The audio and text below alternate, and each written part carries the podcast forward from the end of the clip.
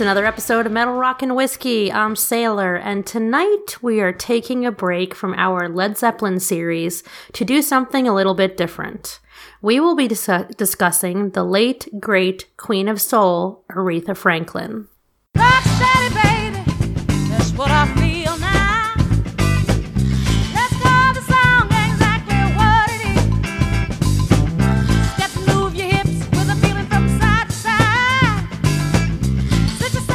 Guys, how you doing tonight? What's up, Hey, Sailor? Sailor. Hey, Matt. What's up, man? All right. Hey, where's Jake? Uh oh. Uh, once again, we are without our fourth wheel.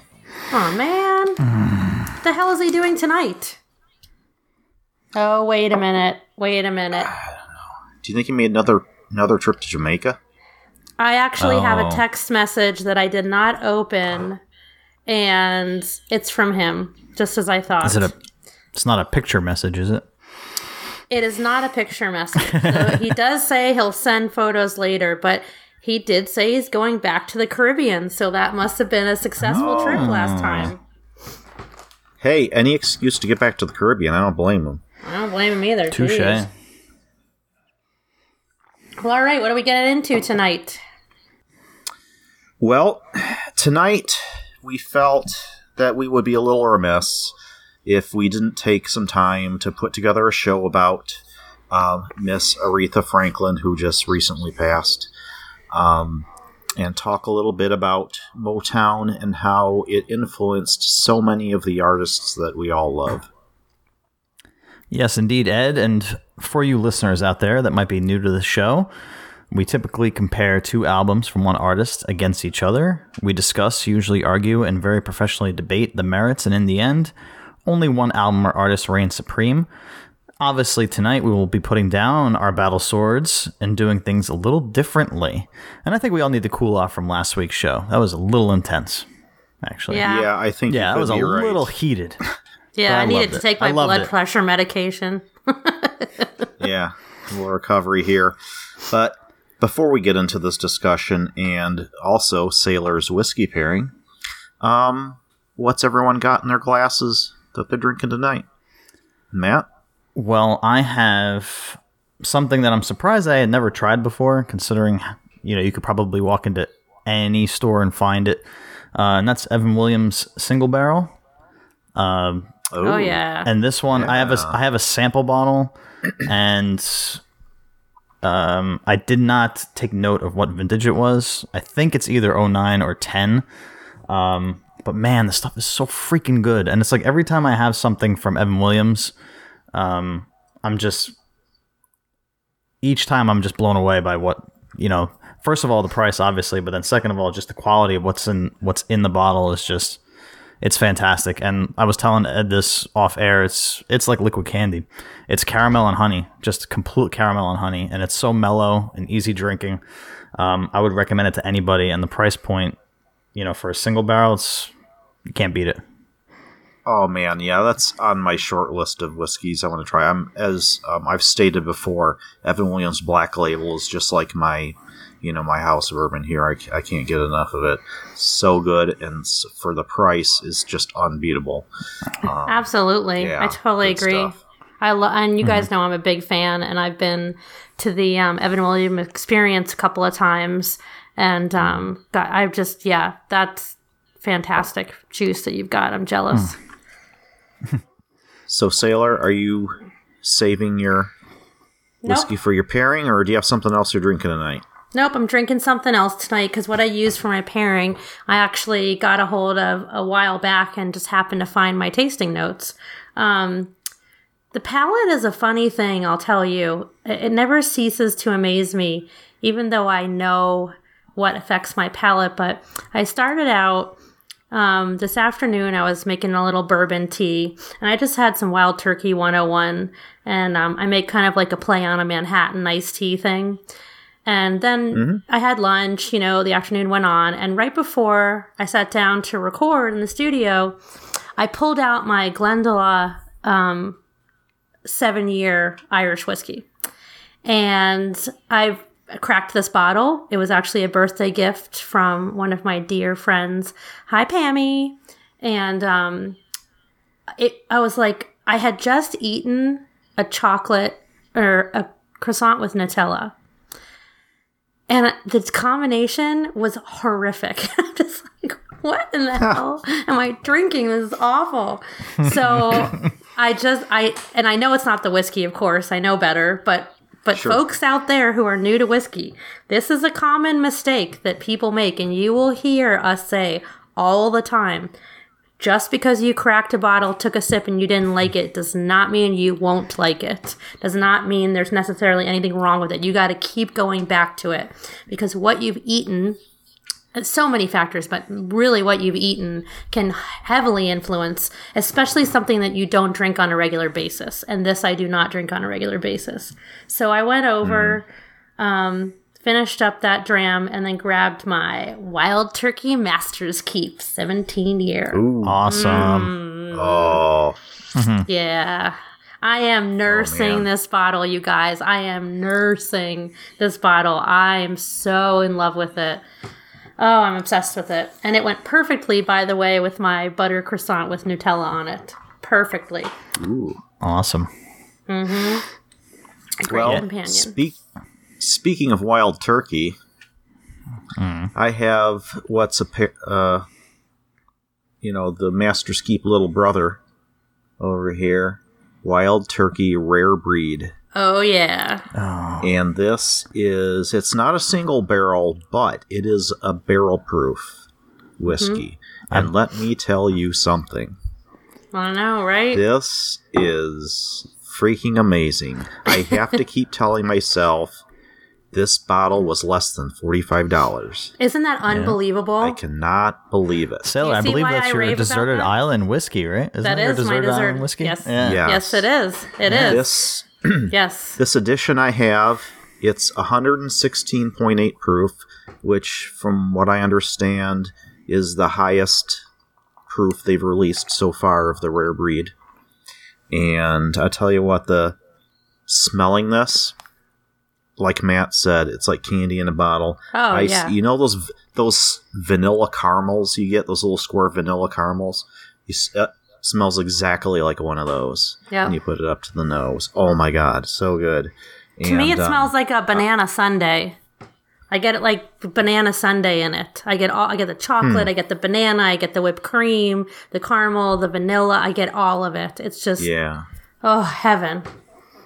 But yeah, t- on the on the palate though, you get I get cinnamon, I get a little bit of oak and some orange zest in there, and um, yeah, I'm just loving. I'm going to nurse this bottle. Oh man, well you know what? I don't really have to nurse this bottle because It's you can actually find the stuff on the shelf, exactly. and it's not overpriced. Exactly. so win win.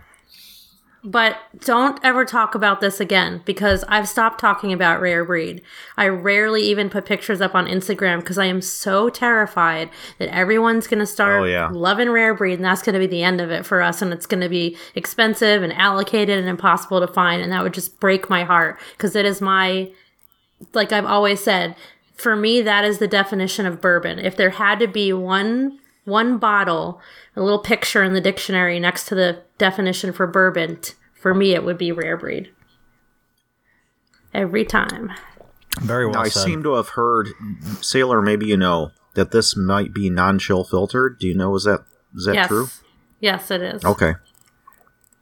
Yeah, so it's like every it's like checks off all the boxes for Yes. the bourbon geeks, you know, wish list. Absolutely. Mm-hmm. Yep.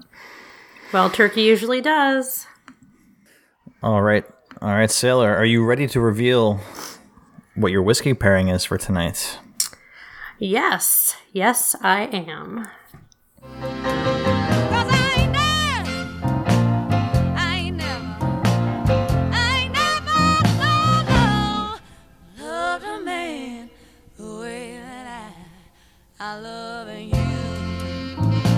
All right, guys, since we are discussing the formidable Aretha Franklin, her legend, her um, beautiful voice, and we're going to touch a little bit on Motown since um, she got her her start in Detroit.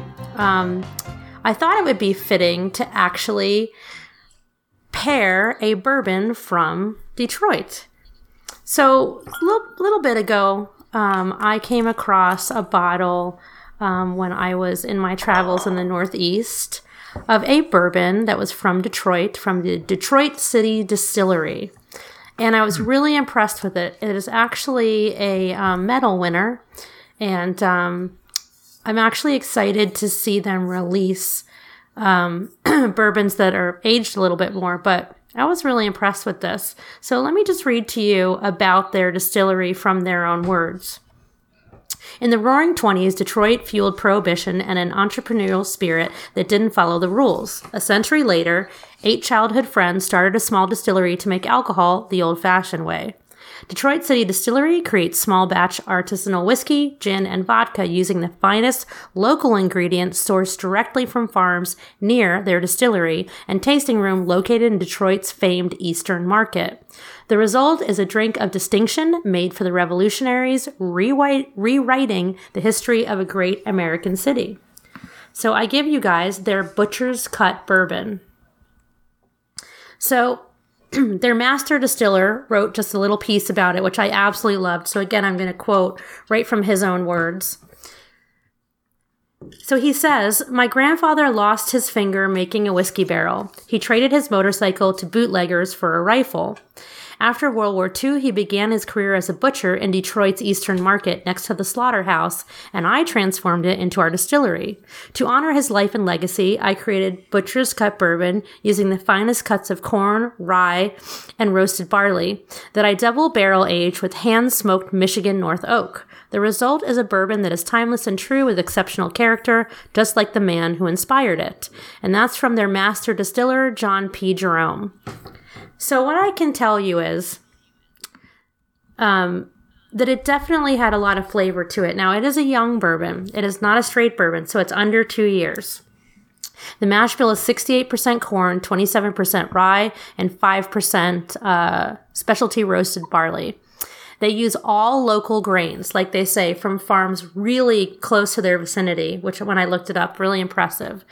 Um, my tasting notes, when I tasted it, it's also 100 proof, which I'm very impressed with. Anytime new distilleries come out of the gate with 100 proof right away, I'm like, yeah, good, good on you. I like it.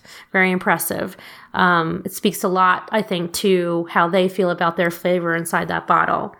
So there's a lot of spice to it cinnamon, hints of pepper, lots of oak, and actually a fair bit of smoke as well. Um, I do not know what their barrel sizes are, but I speculated that perhaps they're smaller barrels, um, but I can't confirm that. Um, I did, you know, get a little bit of sweetness in there, not too much again because it's a very young bourbon.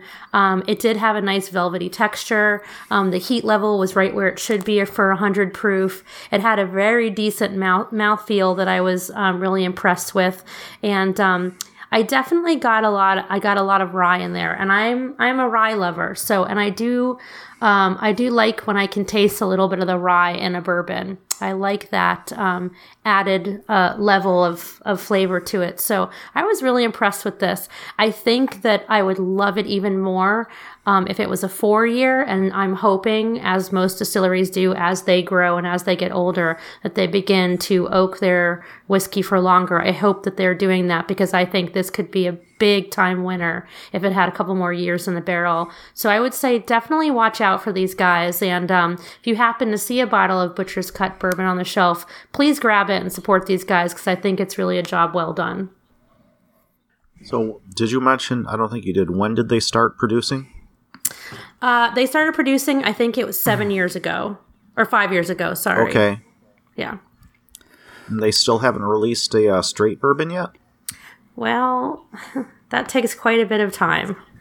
So, Yeah. Two years is what I thought. yeah, well, yeah, it's for a straight bourbon, but if you're under a year, Just to call it a straight bourbon, too. I mean, if you're under two years if, and you hit your two year mark, you're not going to have a lot of flavor difference. I mean, you really want to get four years and above to really make a change in flavor. You know, if, if you're if you're only a few months away, depending on barrel size, of course, I think it's really going to depend on. I I mean, I'm, I meant Sure. to say it's really not going to make much of an impact. So, um, yeah. Yeah, so I'm that's why I'm saying I, I'm hoping that they are um, to pull out a four plus here bourbon because that would really that would really be killer. Yeah, to piggyback off what your whiskey segment, you know, for me anyway, I'm a huge fan of small producers. Uh, I've always been, uh, and I continue to be. And I think that if there's one Achilles heel, is that they try to get their product out as quickly as possible, obviously, and they might not um, get the optimal profile, you know, that you would want um, in a bourbon or a rye when they release it to market. Um, you know, it might need some more time in the barrel, but you know, understandable. They want to get it out there. They want to get their name out there. They want to get you know the product selling. Um, but when you can capture um, a profile that you want with a young spirit, I think it it goes to show that you know these small producers are you know they're the future. That's what they are. Oh yeah, Yeah, you know, and like you say, the uh, they getting into the bourbon business is expensive, and they got to get selling some product, whether it's you know new make, white dog, whatever you want to call it, or you know vodka, or you know these young bourbons. They got to start making some money somewhere. Um, because they're paying ungodly amounts of money in taxes and etc. exactly. So, um, I always try to give these places the benefit of the doubt. And if I'm not crazy about what they're producing initially, I'm like, okay, give them a couple years. We'll come back and see what what they're doing. Uh, yeah, it, it's tough. Absolutely, and and you out. know, I think what most people don't realize is not only do you have to have a, a facility to produce in, um, you're going to spend your first, depending on your state and when regulations, um, prohibition regulations were released. It's an interesting thing that most people don't realize is um, when prohibition was repealed. Uh, it was not necessarily repealed in every state or in every county. It was actually left up to the discretion of the counties and the states if they wanted to repeal prohibition themselves. I recently moved out of Ohio and I worked for a small historic distillery in Ohio, and Ohio was in prohibition until the early 2000s still. So, how long does it take you to get your paperwork in order? you know that can take some distilleries a year or two going back and forth with the federal government getting your p- paperwork um, taken care of then you have to have your inspections once you purchase your distillery uh, building or built it which uh, often happens and then your stills stills can be upwards of a million dollars just just base um, so Yep. you're you're in you're in a, a hefty amount of money before you even begin to produce. And typically, like you said, um, you're producing white spirits, gins, vodkas, um, white dog, whatever, as you're honing your recipe, as you're learning your recipes, as you're learning how your recipe tastes coming out of a barrel, how long you need it to be in your barrel, and then barrel size matters. So, absolutely, I think a lot of these distilleries are going to need seven to 10 years to really put out, you know, a well aged bourbon and be able to sell it beyond their state is also another story. Um, I believe that the distillery we're talking about, Detroit, in Detroit, has just started selling statewide. Um, out of their particular uh, market, so that is also another challenge is distribution. So, there's a lot that goes into this. Um, so you should absolutely um, if you have a small distiller- distillery near you, definitely support them. Typically, they are getting grains from um, their local farmers as well. So you're also supporting your local farmers. Um, so it's really important and it's not unusual. What would have been unusual before Prohibition was for us to be purchasing whiskey from the other side of the country typically you would have bought your whiskey from um, a local maker or you would have made it yourself so we're just kind of going back to what we were doing before Mm-hmm. Very cool. All right, Sailor. Good discussion. Yeah, absolutely. I love the lengthy whiskey dis- discussions, obviously. Let's talk about Aretha.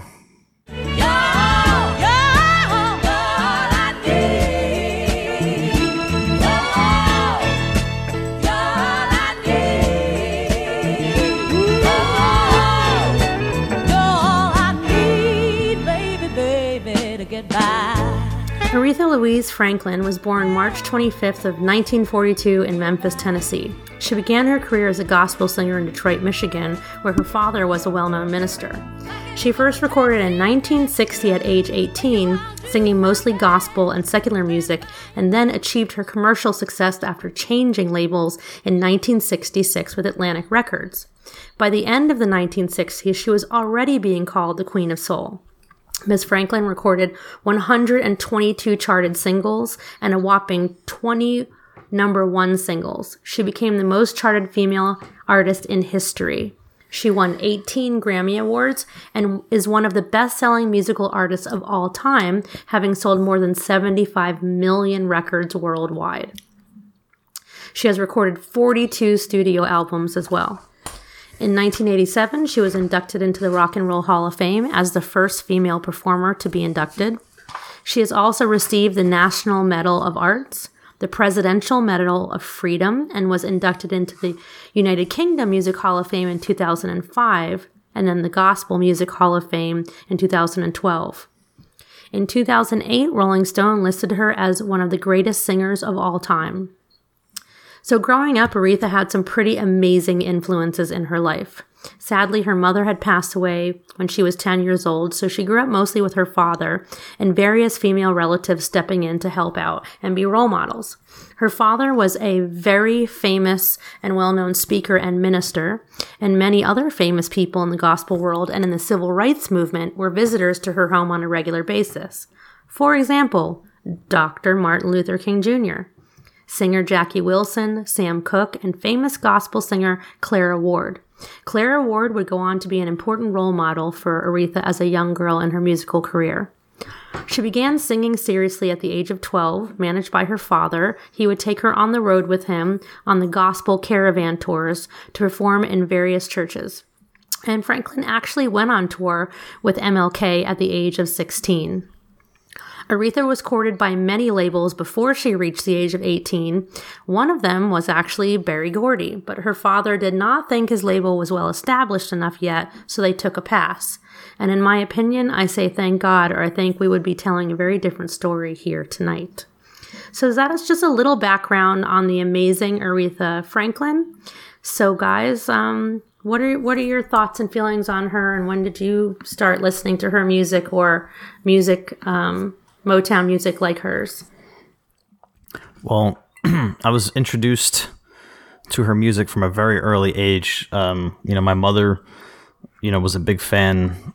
Uh, was a big music fan in general, and you know, there was really pretty much four artists that she listened to regularly, um, and that would be uh, Elton John, Billy Joel, Bee Gees, and Aretha Franklin.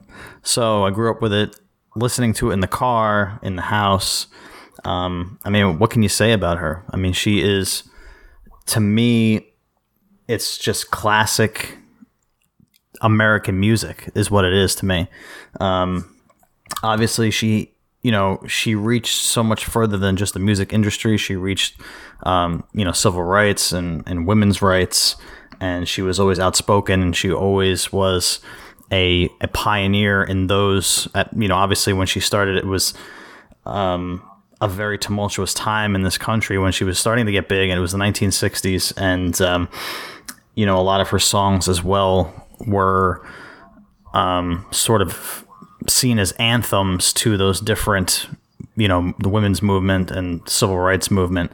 And she just the talent aside, you, you can't just look at the talent with her. You have to look past that and just the impact that she had on culture and this country in general. Because I mean, as far as I'm concerned, um, aside from the music, I mean, as a cultural figure, there are few that might be bigger than her. If you look at in that broad broad spectrum, it's hard for me to mm-hmm. pinpoint exactly, um, you know, who anyone who introduced me to her. Um, that really didn't happen that way. I think the first time I really identified her as an artist. She had a hit in 1985, which is pretty amazing considering how long she'd been making music up to that point. Um, hit Freeway of Love. Mm-hmm. And, you know, anyone in my age who was in high school can remember hearing that on Top 40 radio all the time. And then from there, I think, is when I started identifying other songs. And like, oh, she sang Respect. Oh, mm-hmm. she sang mm-hmm. Think. You know, and it, it kind of went from there, you know, and I finally realized who this woman was who had all these just amazing songs that were, you know, you heard them everywhere. They permeated culture, whether you, you were it was in the background in a movie or it was just on the radio on an oldie station. I mean, you always heard these songs, and um, I don't know what I what else I can really say about her except you know she was just just one of those voices that you listen to her, and it was all I can think about. The only word that can come to mind is flawless. You know, her sound. Absolutely. I mean, she Yep. just had it. Yeah. Yeah. Yeah, totally. I can remember exactly the first time I heard her.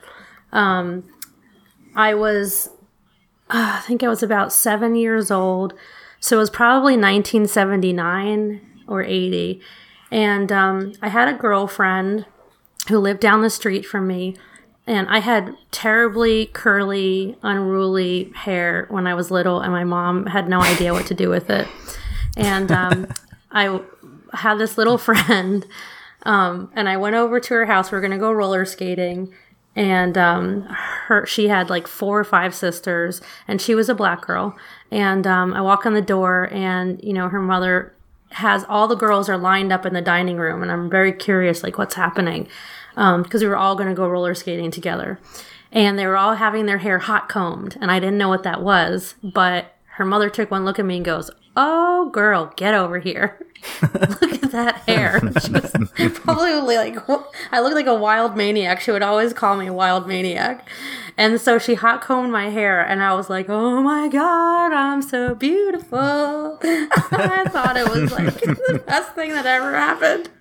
Like, I had this straight, gorgeous, silky hair. I was like, oh my God. So, so she had her stereo on, and she was singing along, and, uh, she was a very funny, really friendly woman, and she's singing Respect. And I remember it because, you know, she's kind of dancing around and she's doing everybody's hair. And I must have been smiling, smiling at her because she looked at me and she started laughing and she s- said, you know, says, come over here, come over here. And she's like, you know, dancing with me and, you know, we're, she's like teaching me the words. And she goes, she goes, I can't remember how she said it. This is Aretha Franklin. Girl, you got to know who this is because she's singing about us. She's singing this for us. And she kept hammering in that point. I didn't know what us was or what us meant. And I thought, well, you know, I'm not black, so I'm, I'm not included in that because I assumed that what that's what it was at first. And then I think it took me a while for it to dawn on me. She's talking about women. You know, I'm seven. You know what I mean? But I remember, you know, she's so, you know, she's thinking about us, and she's got this like determined look on her face, singing R E S P E C T, and I'm just like, this woman's amazing. I loved this woman to death, and um, this house was very musical, so that's my first memory of Aretha Franklin. And I came home and I asked my mom if she would get me the Aretha Franklin tape. My mother's like, "What the hell?" you know, a seven-year-old. What are they teaching you over there? I know, right? awesome. And my mom actually goes, "Wait, I have a record." She says, "I have her record," and my mom was a better. big disco fan, but she also exactly liked a lot of soul. So we would go back and forth between uh, Diana Ross and Aretha Franklin for a while. Nice. Um, but it's it's funny because my first you know experience with Aretha is this woman saying this song's for us this is this is singing this song is uh, you know she's singing this for us when I got into college and you know I had been into Save the Whales, and you remember all of that, you know, and um, World Wildlife, and you know Yeah. that was a big deal back then, you know. Oh, yeah. And it's it, those are usually the formative years. Well, at that, you know, back then of of maybe being a little politically aware or whatever. And uh, there was a big rally. It was on MLK's birthday at my college, and uh, I went to check it out, and it was really interesting. There was uh, a lot of um, students that had written amazing poetry and were singing songs, and there was a lot of gospel. There was a gospel choir there. It was unbelievable. And this one woman um, came up, and she it was it was kind of like spoken word, but she was using she was like intermingling the words to respect. And respect was playing softly in the background behind her, and I just remember I still get chills when I think about it. I just got chills, and I just remember being mesmerized, and for the first time, really, really connecting with that song. Although it's had many meanings, of course, I understand that now. But um, f- for a young girl, it was a really great anthem. It was a really great thing to be singing about respect. I mean, you Oh, know, yeah. for all the shit I was exposed to, that was a that, was, that was a really really positive one.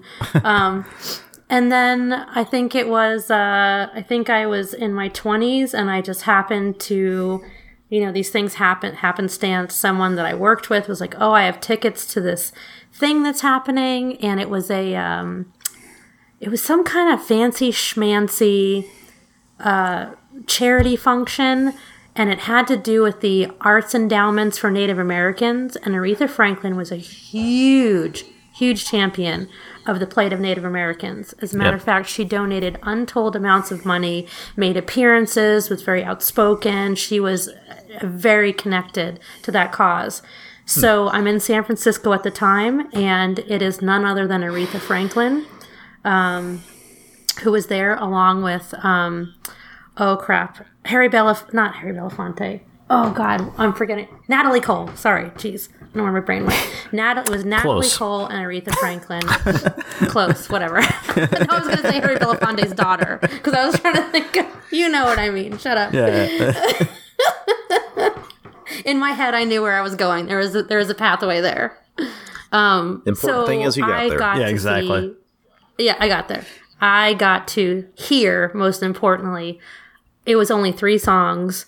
Don't care. I heard Aretha Franklin sing in oh, person Oh, in front of my face, and it Awesome. was unreal. She, you know how live music can be so different, you know, but when you have someone like that who is magic, I mean, some people mm-hmm. I'm convinced just have magic in them. You can't describe it, and it does not, it does not, it doesn't reflect well enough on on camera.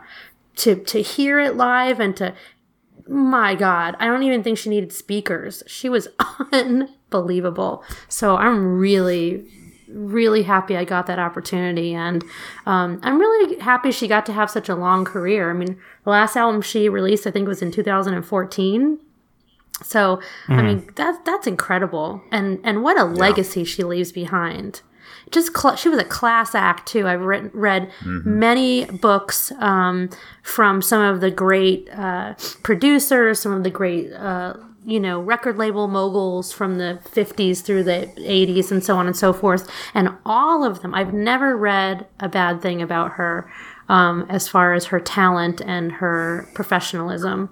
So Yeah, Another one of those I- rare people in the music business that no one had a bad word to say about. Yep. Yeah. Correct. There aren't many. Yeah, that's Yep, all exactly. uh, too rare these days. Yep. And as a matter of fact, I, there was a heartwarming story. Um, oh God, what is his name? Clive. I'm going to do it again. Record label mogul, one of the most famous ones ever. He wrote an incredible book. Clive Davis. Oh God. Anyway, thank you. No? Yes. Yes. He All right. wrote in her book. Yes, yes. He um I he had he threw was throwing a birthday party for her, I believe it was a birthday party, and it was maybe her 40th or 50th, I can't remember. Something very and and got the top floor of this beautiful hotel in New York City. It you know went all out. It was this amazing, incredible to do that he put on for her. Well, she turns out she is terrified, terrified of heights, and um, she actually didn't say anything to him. And when he asked her afterwards, she said, "Well, you had gone to all of that trouble." She didn't show up. She ended up saying she was ill, and she tried. Apparently, the poor thing tried to get in the elevator and go up several no. times, and she couldn't make it. I know, so she didn't show up to her own birthday party. But I thought it was so sweet that she didn't want to say, "Oh God, hey," you know. Um, and she said, you know, he went to all this trouble and I didn't. And so, and he was devastated. He was like, oh my God, I would have done it on the first floor for her had I known. You know, he was al- also felt so bad. Yeah. I just love those. There was a lot of stories like that about her being um, very considerate was a word that that came to mind uh, a lot when people would speak about her. You know, and Ed, you made an interesting point about her having a revival of her career in the 80s. Which reminds me of Tina Turner. I think they both kind of had Yeah. that revival at the same time. Yeah, you got Yeah. exactly. And it was- uh huh. Yeah, it was a really interesting time in music that a lot of these It was. powerhouses, a lot of these soul singers um, came back and were relevant in the 80s. I think speaks to the quality of listeners at the time. Thank you very much. and you know she had she had maybe five or six albums that completely bombed you know in the mid to late 70s yeah. Yeah i mean completely Yes. Yeah. Yeah, Yeah, and not all um, her albums were hits, but Yeah. you know. yeah, it's amazing. You bring up uh, Tina Turner and Aretha Franklin. I was just thinking about this recently. How a lot of these artists that, you know, when you're a teenager, you don't have you haven't been listening to music for you know 20 years like you are when you get to be our age um, and like artists like lionel richie you know you think oh it's just Yes. lionel richie he's a guy who sings songs Yeah, and we like, didn't know where he this guy came was like the frick he was Yeah. at the commodores and it's like oh my gosh he's got this whole yes. history before he Yes. sings dancing on the ceiling or whatever Yep. or all night long it's like You know- man, you know so who many artists else? like that Eddie Money. So, do you remember Take Me Home Tonight, the Eddie Money Yeah, oh, song? yeah, yeah. Okay. who could forget that So I'm in the car with my mom. I will never forget this. I think I'm in the eighth grade or something. And I'm, you know, we're jamming out to this song and she goes, Oh, I know this. My mom's terrible with names. She goes, Oh, oh, I know this singer. Remember the, I hate to call Ronnie her the background singer. Ronnie in the and the. Ronettes? Yes. yeah Well, yeah. oh so yeah my mom thinks about Be it. It comes to her. So she tells me all about, yes, the Ronettes. But who the hell would know that at our age? If my mom hadn't said anything, I wouldn't know that. You know, that she was from the Ronettes was like, you didn't get any bigger at the time, you know. Um, so there was a lot of that happening in the 80s, actually. It's same thing with, um, what the hell were their stu- This is a bad example. Maybe I shouldn't bring it up. Starship, whatever the fuck they were called. It was Grace. Oh yeah, Slick Jefferson and- Starship, Jefferson Airplane, yeah That's it. Grace Slick, yeah. Grace Slick. Oh my gosh, there's a. But nonetheless, Speaking of the op- the opposite of Aretha Franklin, We as far built as the city on rock and roll. we built this city on bullshit. Actually, yes, exactly. Oh god! But in my in my timeline, Man. I briefly Anyway, touched but we digress. yeah when I talked about um, being grateful that her father chose not to sign her with Berry Gordy. Um, I don't know how familiar everybody is with Motown, um, but I, the, one of the biggest criticisms of Motown is that it was a hit factory and that the artists were really not given um, any, if at all, creative freedom over their own music. So um, I wonder how different the story would be had she signed with Berry Gordy. Um, if she would have been able to battle him or not. All right. So speaking of Motown, let's let's dig a little bit into that right now, um, stemming off from our Aretha discussion, because I think that you know myself personally, um, I'm the furthest thing from what would be considered a Motown fan, or you know any sort of you know rhythm and blues or soul uh, fan. But you know if you get a chance, if you're a music fan, if you're real passionate about the history of music, um, which you know I consider myself to be. You know, once I dive into something, I really like to get to the bottom of it, and I really like to learn about music history and stuff like that. Um, you know, if you get a chance, really read up on Motown or watch documentaries because it's a really interesting history. And to me, I mean, it's the typical like rags to riches American story. I mean, you have a gentleman here who started you know, who had written some songs. He did not find any success. The money wasn't there. He decided to get into producing music in 1959. And we're talking about Berry Gordy, obviously.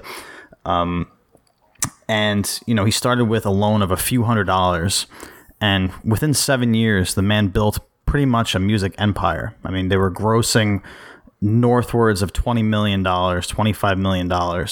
Um, and you're talking about some of the biggest names, not only in the genre of what you would call Motown, but in music history came out of this, um, you know, small, you know, the original Hitstown, Hitsville, USA, I guess is what they called it, which was in this small photography studio, which they had turned into a small recording studio, uh, you know, in Detroit.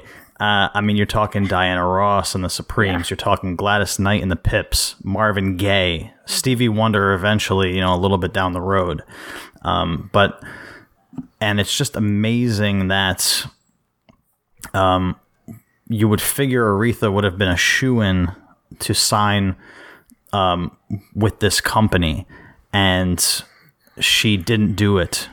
And it makes you kind of want. I'm always about the hindsight, and it makes you wonder where her career trajectory would have gone if she had actually signed with Berry Gordy and and had pretty much all the control of her music taken from her. Um, because you know they had songwriters, they had um, amazing studio musicians. Um, I think um, I was watching a documentary about this, and I think it was it was either Smokey Robinson or Stevie Wonder who said that you know these house musicians um, or these studio musicians that they used for these Motown records, the early Motown records, um, were on more number one albums, have recorded more number one hits than like the Beatles, uh, Elvis combined. Yes. It was a ridiculous number Yes. of of songs. Yeah. That these guys were on. Uh, it just makes you wonder. It's amazing how history like that works. I'm fascinated by it. Yeah, and I think that there's a lot of it's really interesting because do you remember when um what was the movie called that was supposed to be about the Supremes? Um and the girl, oh, the heck was it called? You know what I'm talking about, right? The something Oh, girls, yeah. Dream Girls? I Yeah, know what movie you're talking about. I can't Dream think. Girls? Dream, Dream Girls. Girls, Yeah. yeah. So there was a lot Yep. of did you read about kind of the controversy about that? Dream Girls because no. not a lot of people liked how he, he was portrayed in that movie, which I thought was very, very interesting. Um, but so I think it was. Um, where, why am I losing my? I can't. Do, what's with names in me tonight? What the fuck? Is that Eddie Murphy's character? Yes, Is that Eddie Murphy's character in that movie? I think yeah. that yeah, I think it was him. Yeah, he was supposed to be. Um, but so there was there's a lot of talk about how you know the artists were also treated like the session musicians. Like you're here to sing and you're going to sing what we write and you're going to sing it this way and we're going to release it like this and that's how it's going to be. And it worked, of course. It's called Hitsville, USA. However, when he did let some of his artists finally they got to the point where they were like negotiating their contracts and like, hey, I want to write my own shit. I want to do my own thing. It worked. Um, Let's Get It On is a perfect example, you know, of a first single. Um, Yep, yep. So, and Stevie Wonder also. So, um, but i- i- if you look at the artists, though, that stayed with him, from what a lot of other people had said when I was researching this, they weren't the type to rock the boat. Now, Aretha Franklin wasn't going to take shit from anybody. Nobody was going to tell her how to do it, why to do it, or whatever. So I always wonder would that have worked anyway? You know, I don't know that it would have worked. Um, I think she did just fine without him, and I think we are the greater for it that she did it. Her father was correct, I think, in the end. Yep, You know, yep. for a while they were probably like, "Damn it!" Yes. But in yep. the end, he was absolutely correct. Yep. Yeah, right or wrong, you can't argue with history uh, and the results. Exactly. Well, You cannot. it was really nice to spend this time talking about Aretha and paying a little bit of tribute to her, the Queen of Soul. And um, God, there'll never be another one like her, that's for sure. So, Nope. One of a kind, definitely. absolutely, she deserves all the respect. R-E-S-P-E-C-T,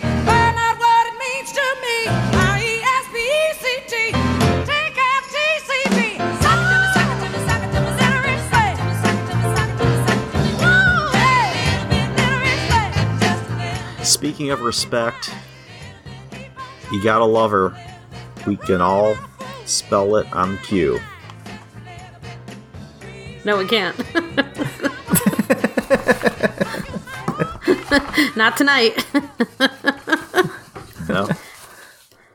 well, If you enjoyed this show as much as we did, please join us next week where we will have part two of our Led Zeppelin series. Oh, and it's Oh, man. If you've heard part one, Oh God. you know this is not going to be one to miss. Oh.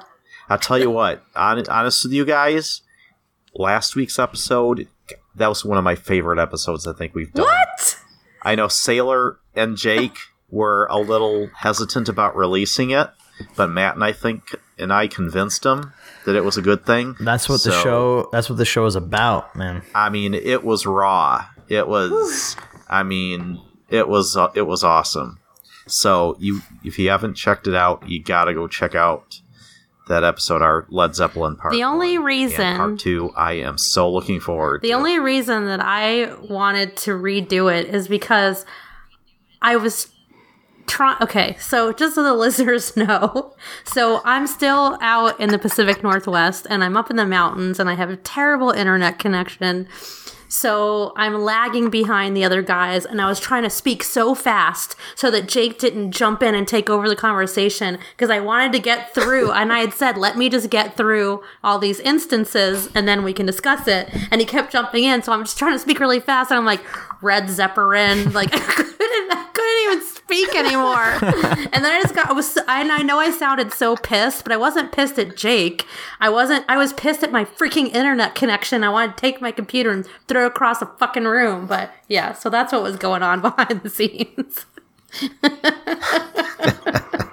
it was fun.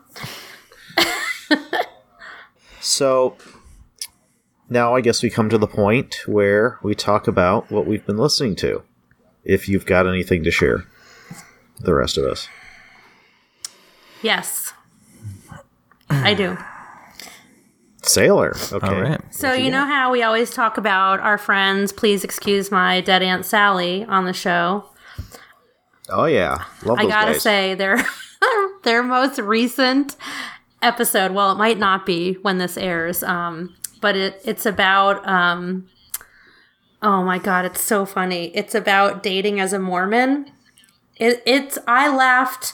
I laughed so much. I I figured it was safe to listen to it in the car with my nieces and nephews. Um, and uh, oh my god, I was laughing so hard. I had actually stop it until we parked the car because I was like crying laughing. It was absolutely hilarious. So I highly recommend giving those friends of ours a listen. And my girls at the Drinking Darlings, as always, knock it out of the park. They're super awesome. So give them a listen as well. Well, I definitely got to check out that latest episode of Please Excuse My Dead Aunt Sally. I'm just looking on my phone. It's like I didn't see that one. Um, but for some reason, I got unsubscribed. I had to resubscribe to it. I don't know. I've seen every other every other one up, or weird. listened to every other one up to that point. That's weird. So anyway, that's a hint for everyone else. If you haven't seen, or why do I keep saying scene? like like we're a freaking TV show Thank you God haven't we're heard not. an episode from us in a while, just make sure you haven't accidentally gotten unsubscribed. Yeah. So, anyway, having said that, Watch Cobra Kai if you're a fan of that. Hey, I got there you're a fan of Karate I got there first, remember? Last winter. Remember? yeah, yeah, yeah. All right. I remember. I remember bringing it up the first time. Remember I said see it? Because I watched all of them? Oh. Okay. We talked about it on you the say show. so. well, season two will be coming out next next spring, so I'm looking forward to that. Next spring. That's really far away. What the fuck? Yeah. Well, they're filming right now, Lame. so So, yeah, considering how long you had to wait from the last Karate Kid movie to yeah, get around to making the show. yeah. Good point. Ah, that's fine. I'm not counting that last one with the freaking what's her face. You ever Oh, you see that one? No. God. Which gross. one? No. The ne- what what the what's her what's her what's her face? What's her nuts? You were gonna say what's her nuts, weren't you? I was gonna say that, but that doesn't work. Yeah. That doesn't apply. Uh, whatever. Uh, what the hell's her name? I'm not gonna stop until I figure out what her name Google is. it, quick. Um, Oh, Hillary There we go. Swank? Hillary Yeah. Swank. Thank you, Ed. Yeah. Yes. and she's awesome.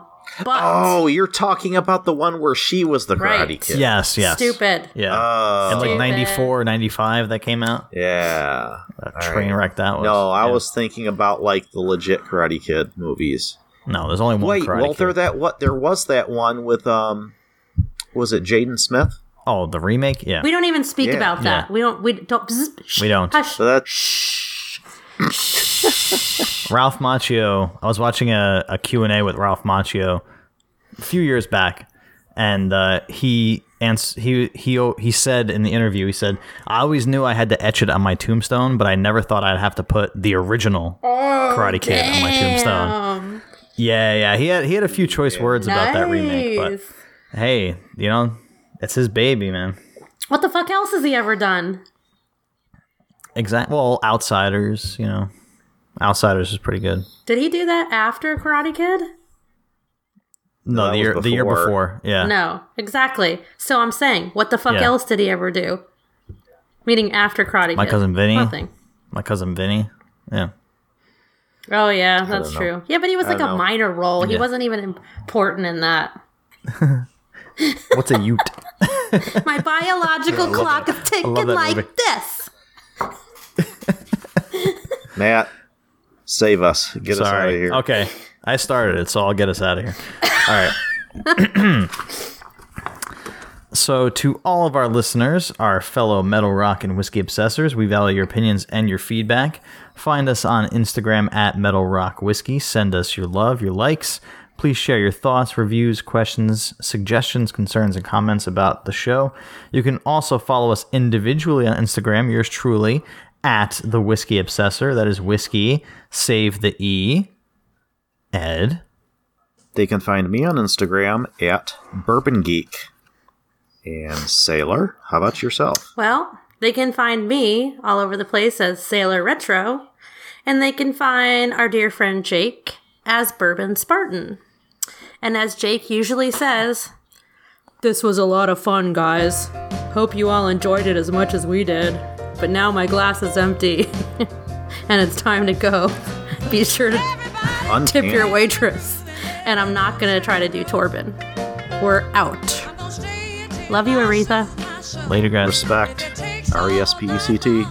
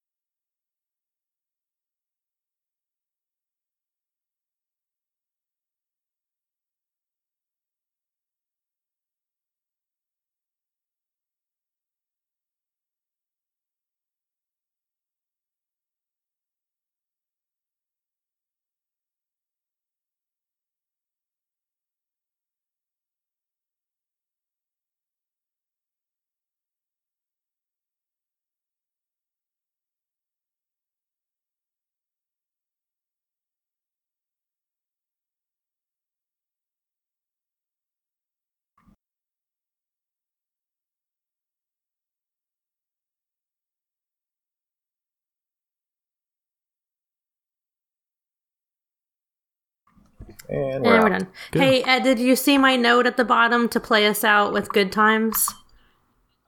It's her song, Good Times, not Good Times from the show Good Times.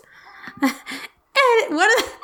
Not getting hassled, not getting hustled, keeping your head out the water. Making any play that you can, temporary lays off. Good times, easy credit ripoffs. Ain't we lucky we got him?